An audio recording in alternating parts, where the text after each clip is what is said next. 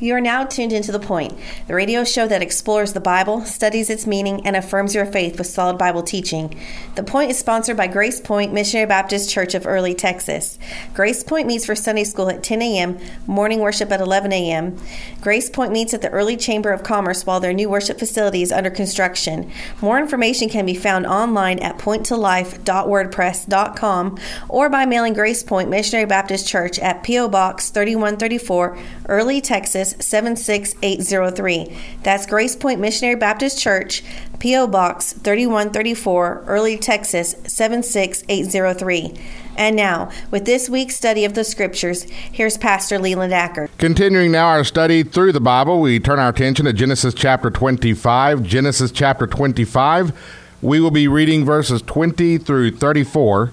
Genesis chapter 25, verses 20 through 34. In Genesis chapter 25, verse 20, the Bible tells us, And Isaac was 40 years old when he took Rebekah to wife, the daughter of Bethuel, the Syrian of Padanaram, the sister to Laban, the Syrian. And Isaac entreated the Lord for his wife because she was barren, and the Lord was entreated of him, and Rebekah his wife conceived. And the children struggled together within her, and she said, If it be so, why am I thus? And she went to inquire of the Lord. And the Lord said unto her, Two nations are in thy womb, and two manner of people shall be separated from thy bowels.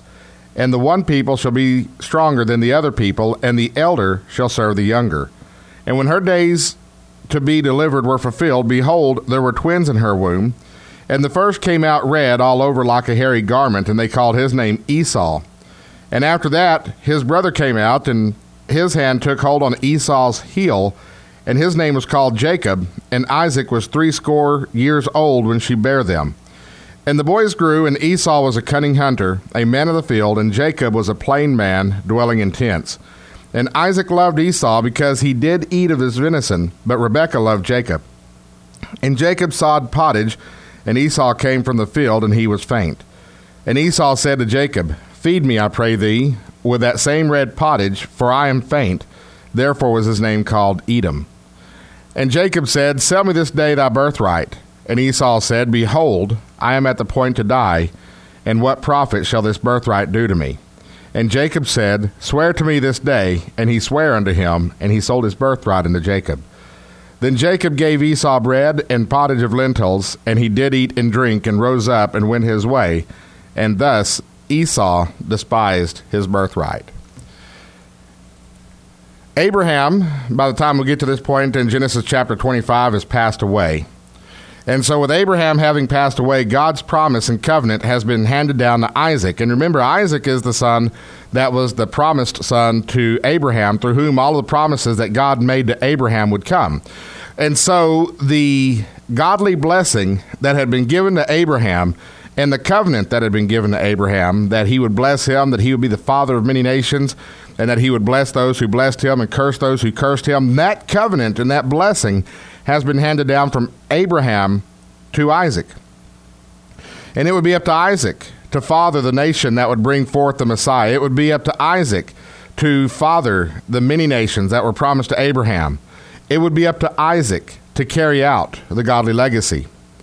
But Isaac's wife, Rebekah, whom he loved very much, could not bear children. And seeing this situation, Isaac turned to the Lord. And we see Isaac turning to the Lord in Genesis chapter 25, and the Bible tells us that he entreated the Lord for Rebekah. He entreated the Lord, and we'll talk about what that means that he entreated the Lord. And he, re- he entreated the Lord on behalf of Rebekah, and as a result, she bears children. Now, when Rebekah becomes expectant, she, be- she becomes expectant with two children, with, with twins and they struggled within her womb.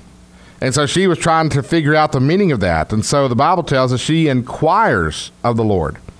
She inquired, she asked, she followed, she learned. And then we see the life of the two twins, and one of those twins valued the things of God more than the others. And so that's what we're going to look at here in Genesis chapter 25. We are going to look at the concept of seeking the Lord. Just as Isaac sought out the Lord for Rebekah, just as Rebekah sought out the Lord for understanding. Just as Jacob sought out the Lord's blessing, we too should be seeking the Lord. And so let's talk about how we do that. First of all, you seek the Lord by entreating the Lord. Entreating. Verse 21 And Isaac entreated the Lord for his wife because she was barren. And the Lord was entreated of him, and Rebekah his wife conceived. Notice what the Bible says in verse 21 Isaac entreated the Lord. It doesn't just merely say that Isaac prayed to the Lord. Isaac prayed to the Lord probably three, four, five, maybe up to 10 times a day. I mean, prayer was a way of life for these people. I mean, they prayed in the morning, they prayed at noontime, they prayed in the evening. Of course, many of us pray three times a day, usually when we're sitting down to a meal. I mean, prayer was something that you did and something that you do if you're one of God's people. And so prayer is one thing, but what Isaac does here in verse 21 is he entreats the Lord. He entreats. What does that word entreat mean? The word entreat comes from a Greek word that describes a very serious prayer which involves the burning of incense worship, and the petition of the Lord. And so this is one, this is not a prayer that you would say sitting down to a bucket of fried chicken after church on a Sunday afternoon. This is a prayer where you separate yourself out from everyone else and from the rest of the world and you spend time alone with God. You worship God, you praise God, you acknowledge His will and His purpose, and, and you acknowledge His power in all things. And you lift your request up to Him with thanksgiving. Entreating the Lord is a very serious prayer involving the burning of incense. Not necessarily that we have to burn incense today. Back in those days, the burning of incense symbolized your prayer being lifted up. But it's a very serious prayer involving worship and a petition of the Lord. It's a very heartfelt prayer that praises God and expresses thankfulness to Him while making a request. And it's a prayer that remembers who God is, a prayer that thanks God while expressing a need. And so you have Isaac here. Now, Isaac is the promised son to Abraham who is now passed. And Isaac here, he has been taught by Abraham that uh, through him would come a seed through whom all the nations of the earth would be blessed. He told Abraham, no doubt, taught Isaac that the day would come that he would father children who would go on to become many people who would become a nation. And so Isaac understands the promise that he is living under. He understands that he is living for and serving a gracious, loving God who is doing mighty things in the world. And God was working through his family to do that. And Isaac understood this. And so when Isaac prayed to the Lord, when he entreated the Lord on behalf of Rebekah, he was very likely bringing all that back to mind. He was very likely praising God for having chosen his family to be the family that would bring through the blessing to the entire world, he was likely praising God for giving him life in the first place and thus fulfilling a promise to his father. He was likely praising God for bringing Rebekah into his life in the first place. The Bible tells us that when when Sarah passed away, that Isaac mourned for her. But when Isaac was introduced to his wife Rebekah, and they were married, the Bible tells us that Isaac was comforted.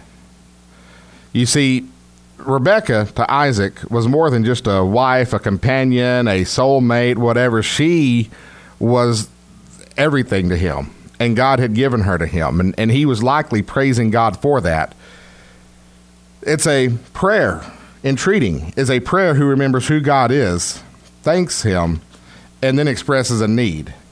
And so here you have Isaac. He is entreating the Lord, and he entreats the Lord for his wife Rebekah. Now, notice when Isaac entreats the Lord, when he has this very serious get down to business prayer with God, he's not asking for something for himself. Notice that Isaac is not asking for a son as Abraham did back in earlier in the book of Genesis.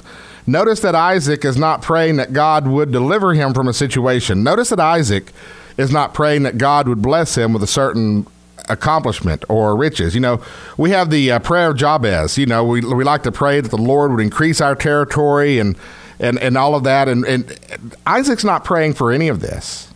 Isaac is entreating the Lord for his wife, Rebekah. He's not seeking anything for himself, he's praying for his wife. And here's the situation with Rebekah. Because this goes beyond, you know, carrying out the Lord's will and everything else. Rebekah is facing a personal crisis here. Because back in those days, women were honored based upon the children that they had. Not necessarily the quantity, although you needed to have some, but women were honored for the quality of children that they brought up. And being barren, being unable to have children, was a disgrace to a woman in those days. And Rebekah, like most young ladies of that day, wanted to give her husband children, but she was unable to have children. And you see this emotion played out in the book of 1 Samuel when you read about Hannah. And Hannah had a husband that loved her. Hannah had a husband that adored her, but yet Hannah couldn't have children. Hannah couldn't give her husband a son, and Hannah couldn't give her husband children. Therefore, Hannah wasn't happy. Hannah felt as if there was something missing, something empty. All right, and so that's where Rebekah is at this point in time in the book of Genesis. And so Isaac is entreating the Lord for his wife, Rebekah, not so that Isaac can have children that he can look on and say, There's my boy. But Isaac wants Rebekah to feel whole. Rebekah had made Isaac whole. Rebekah had healed Isaac. Rebekah had comforted Isaac in the aftermath of the death of his mother. And Isaac wanted to see Rebekah made whole in that same way. Isaac loved Rebekah. And therefore he prayed for her he entreated the Lord on her behalf. And as I read through this passage, I began to wonder is this something that I do? And sadly, this is not something that I do on a regular basis. I do pray fairly often, but as far as entreating the Lord, we're talking about this serious prayer where you worship, where you think, where you thank, where you thank, T H A N K, my Texas accent's getting in the way of me here. But where you worship, where you thank, where you entreat, where you ask, where you lift up that petition to God, that request to God, while at the same time declaring His greatness and His glory and, and the blessings that He's already poured out on you, not because you're trying to butter Him up, but because you are remembering the awesome presence that He has had in your life. When was the last time you did that? When was the last time that you went into your room? Jesus said, when you enter into your closet. When was the last time that you isolated yourself from the rest of the world, got quiet, allowed your environment to get quiet, put the cell phone away, and quit checking for messages and social media and email and, and that sort of thing? Maybe even silenced the phone, cut everything off, and just spent time with God. When was the last time that in that quiet moment, you laid everything out for God. You laid everything on the line. You brought to mind what He has done in your life, what He has uh, performed in your life, the great things that He is doing in the world, while at the same time you're expressing to Him a need. When was the last time that we got down to business with God in this way? Well, that's too long. Philippians chapter 4, verse 6 says, Be careful for nothing, but in everything by prayer and supplication with thanksgiving let your requests be made known unto God. Philippians 4 6 is an often quoted verse. Be careful for nothing, but in everything by prayer and supplication with thanksgiving, let your requests be made known unto God. To be careful for nothing means to be anxious for nothing. We don't stress out, we don't worry. Worry is a waste of energy. Worry robs you of the joy of the moment. Worry takes your eyes off of the blessings that God has given you and face them on a problem that may very well be non existent. A lot of things going on in my life. Um, I mean, nothing tragic, nothing to write a book about, but there are there's a lot happening. And recently, I had the opportunity to take the family to the beach in Galveston and just enjoy time with my wife and kids, which uh, that time is very limited and in spare supply these days if I had spent the weekend worrying about the things that awaited me when I returned to Brownwood early, I would have missed out on the joy of those moments. That's what worry does to you. And the fact is that 99.9% of the things that you worry about will never happen. The things that are going to change your life are the things that broadside you at 4 o'clock on some idle Tuesday. So worrying is wasteful. And so the Bible tells us this be careful for nothing, be anxious for nothing, don't worry about anything. But in everything by prayer and supplication. That word prayer has to deal with prayer as part of worship. So you're worshiping God, and supplication is a petition. You're asking for something with thanksgiving. So you're being thankful for the things that God has done for you, and you're expressing that thankfulness to God. While you're doing all this, you're letting your request be made known unto God. You are praising God, worshiping God, declaring His greatness, and calling to mind the wonderful things He has done for you, while at the same time you are expressing that concern, that need. You are praying for somebody else. It's an act of worship. Do we pray in that regard? Do we do this? Do we worship when we pray? Do we pray in a worshipful manner? Do we pray in faith? Do we pray knowing that we are praying to the God of heaven, to the creator of all things, to the King of kings and the Lord of lords? Do we pray knowing that we are talking to him? And do we pray for others? Or are we selfish in our prayers? When we have this worshipful prayer mindset, the Bible teaches us that God responds to that kind of prayer. When Isaac entreated the Lord for his wife Rebekah, when Isaac did all of this, Rebekah conceived and had twins. I mean, you talk about a blessing. Woo! I mean, that's something. Twins. you know what? I've got seven kids of my own. I don't have any twins. I'm I'm thankful for the Lord for that. Uh, it, it, can be uh, it can be quite a handful, uh, a blessing, a double blessing, but a handful nonetheless. God responds to this sort of prayer when you pray seriously, when you pray in worship, when you pray declaring God's greatness, when you pray in faith, when you block out the rest of the world and actually spend time with God in prayer, worshiping Him and communing with Him, the Bible teaches us that He responds to that. And so, do you do that? Does your prayer life have power? Does God respond to it? And so we see entreating the Lord. Seeking the Lord means entreating the Lord, worshiping Him and thanking Him and, and declaring His greatness while we lift our concerns and our cares and our requests up to Him. The second thing we do while we seek the Lord is we inquire of the Lord. In verse 22, and the children struggled together within her, and she said, If it be so, why am I thus? And she went to inquire of the Lord. Now, when it says she went to inquire of the Lord, this is not just a one time prayer.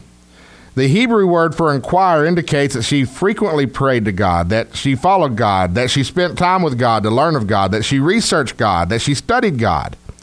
She worshiped. She trusted. She asked. On a long term basis, she committed herself to learning of the Lord. She knew there was a special blessing on her family. She's having twins. The twins are having a WWE SmackDown wrestling match inside of her tummy. She wants to know what this means. She inquires of the Lord. She follows him. She worships him. She trusts him, and she inquires of him.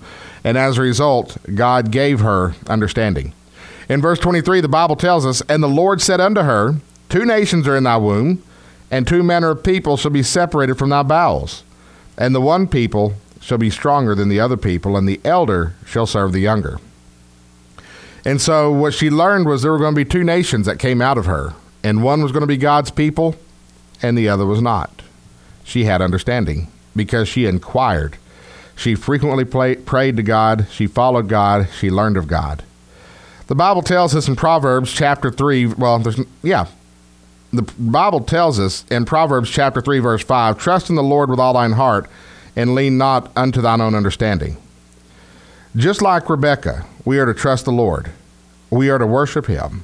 We are to follow Him. We are to inquire of Him. We're not out here to try to figure it out on our own. If you're trying to understand the Lord or you're trying to understand what's going on in your life, you're trying to understand what's going on in the world today, if you're trying to find it by scrolling through Facebook and reading third rate websites, you're not going to find the answers there. You will only find the answers if you inquire of the Lord and that means to worship Him. And worship is something that we do as individuals, but it's uh, it's it's something that we d- are commanded to do together as people to be part of a church that worships, that gathers together and worships. Do you gather together with your local church and worship the Lord? You're at step one. Secondly, we are to follow Him. To follow means to learn from, to study, and to learn from and to apply His precepts to your life. And then the third step in gaining this understanding is to inquire of Him, pray to Him. Don't just try to sit back and figure it out on your own, because if you try to figure it out on your own, you are going to wind up in error and you're going to wind up in total confusion. Jesus said in Matthew 11 29, Take my yoke upon you and learn of me, for I am meek and lowly in heart, and ye shall find rest unto your souls. This was Jesus' invitation to link up with and to follow him. And to follow means to learn. So the question is do you follow Christ? Have you linked up with Christ? Do you know Jesus Christ as your personal Savior? Listen, if you have never turned from your sins and trusted Jesus Christ as your personal Savior, if you've never had that moment of conversion, if you cannot remember that moment where you were convicted of your sins and you turned away from your sins and called out to the Lord for salvation, if you cannot remember that turning point in your life, you have to ask yourself, did that turning point ever exist? And did that ever happen? And if it hasn't happened, then you've never trusted Jesus Christ as your personal Savior. You don't obtain salvation slowly over time by doing godly things or by going to church or by quote unquote being a Christian. You you become saved by by a momentary decision, a turning point decision where you make the decision to turn from sin and to trust the Lord. It's a momentary decision. And there is a change when you do that, when you turn from your sins you trust Jesus to save you. And a lot of people express this through a prayer. They express this through a prayer asking the Lord to forgive them of their sins and to save them. Uh, some some put it this way. Some say to ask Jesus into your heart. You can use those words if you understand what it is that you're asking Jesus to do. If you understand that in asking Jesus to do that, you are turning from your sins and you are making a commitment to Him to be one of His people, to be one of the sheep of His pasture. You can ask Him into your heart if you understand that that's the decision that you're making. Have you ever had that moment? If you've never had that moment, you have never linked up with Christ. You've never taken his yoke upon you. And so that's the invitation Christ gives is to take the yoke upon you. To follow Christ. And in so doing, you will find rest in your soul. James chapter 1 verse 5 says, If any of you lack wisdom, let him ask of God that giveth to all men liberally and upbraideth not, and it shall be given him. If you lack wisdom, ask of God, and He'll give it to you. And finally, we see the importance of valuing the things of God. In verses 31 through 32, and Jacob said, Sell me this day thy birthright. And Esau said, Behold, I am at the point to die. What profit shall this birthright do to me? The birthright in question was the blessing God had given to Abraham that was passed down to Isaac, which one day would be passed down to his heir.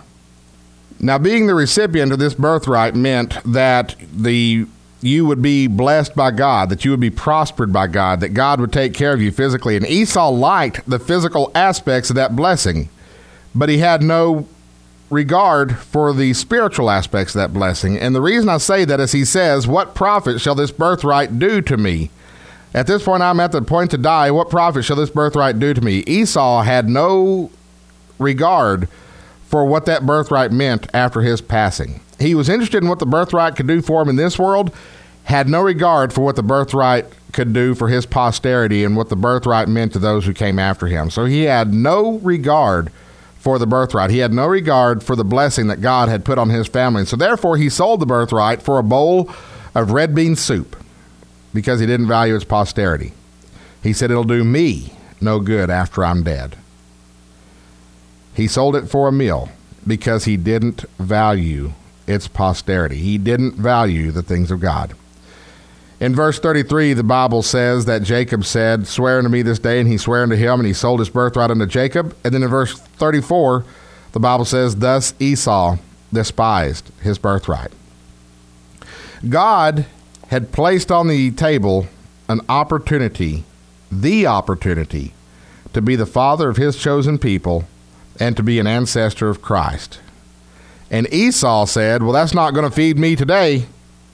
He sold it out. Esau had no regard for that. And when you read the life of Esau and you read into his life and you look at what happens with his descendants, God never forgot the fact that Esau had no regard for the covenant that God had made with Abraham, for the blessing that God had placed on Abraham, for that blessing that was passed down to Isaac, and that blessing that could have been passed down to him. Esau had no value for the things of God. Do you value the things of God? Do you value eternal life? Do you value spiritual things, or is your life determined upon what can happen for you in this moment? All too often, we fall into that trap. We get caught in the here and now. That's what happened to Esau. He was in the here and now. He was hungry. He was very badly hungry. He was famished. Do you ever get hungry to the point that your hands kind of tremble a little bit and you feel weak and you know you're not thinking straight? Do you ever get hungry to that point? Uh, that's where Esau was. Been out in the field all day, been out hunting, been, and had evidently had had an unsuccessful hunt, and was uh, struggling a little bit. And so he took his eyes off of God and he put his eyes on his empty belly, and that's what became the most important to him. And if we're not careful, we can make the same mistake.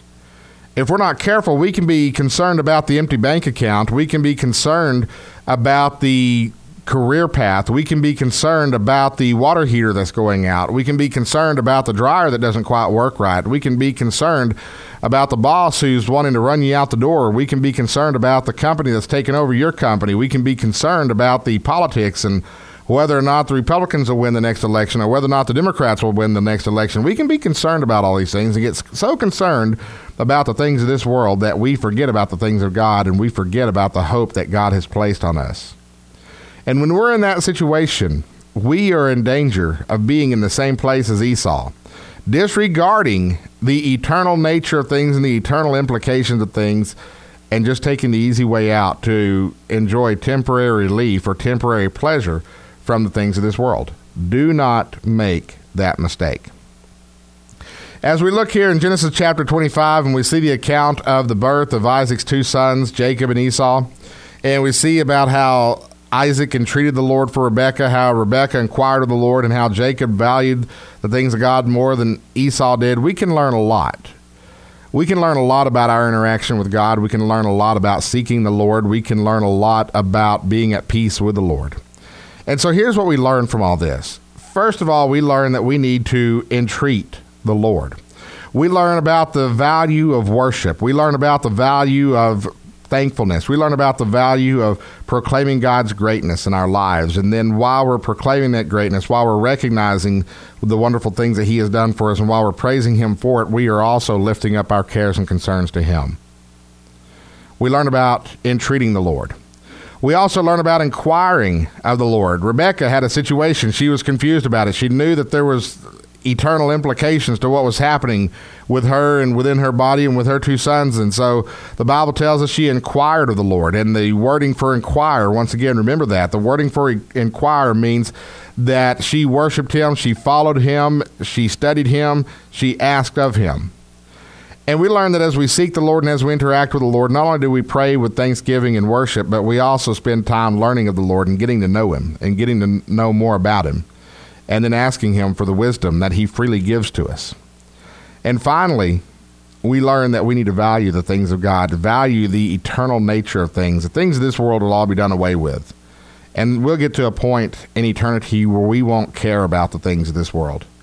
So don't put undue importance on the things of this world today. Put importance on the things of God and things that have eternal significance, like where you're going to spend eternity. Those are the things that we learn from Genesis chapter 25. You've been listening to The Point, the radio show that explores the Bible, studies its meaning, and affirms your faith with solid Bible teaching. The Point is a radio ministry of Grace Point Missionary Baptist Church, which meets for Sunday school at 10 a.m., morning worship at 11 a.m., at the Early Chamber of Commerce, 104 East Industrial Drive in Early, just off Highway 377, next to Pate's Hardware. Mail to P.O. Box 3134, Early, Texas 76803. May God bless you and thank you for listening.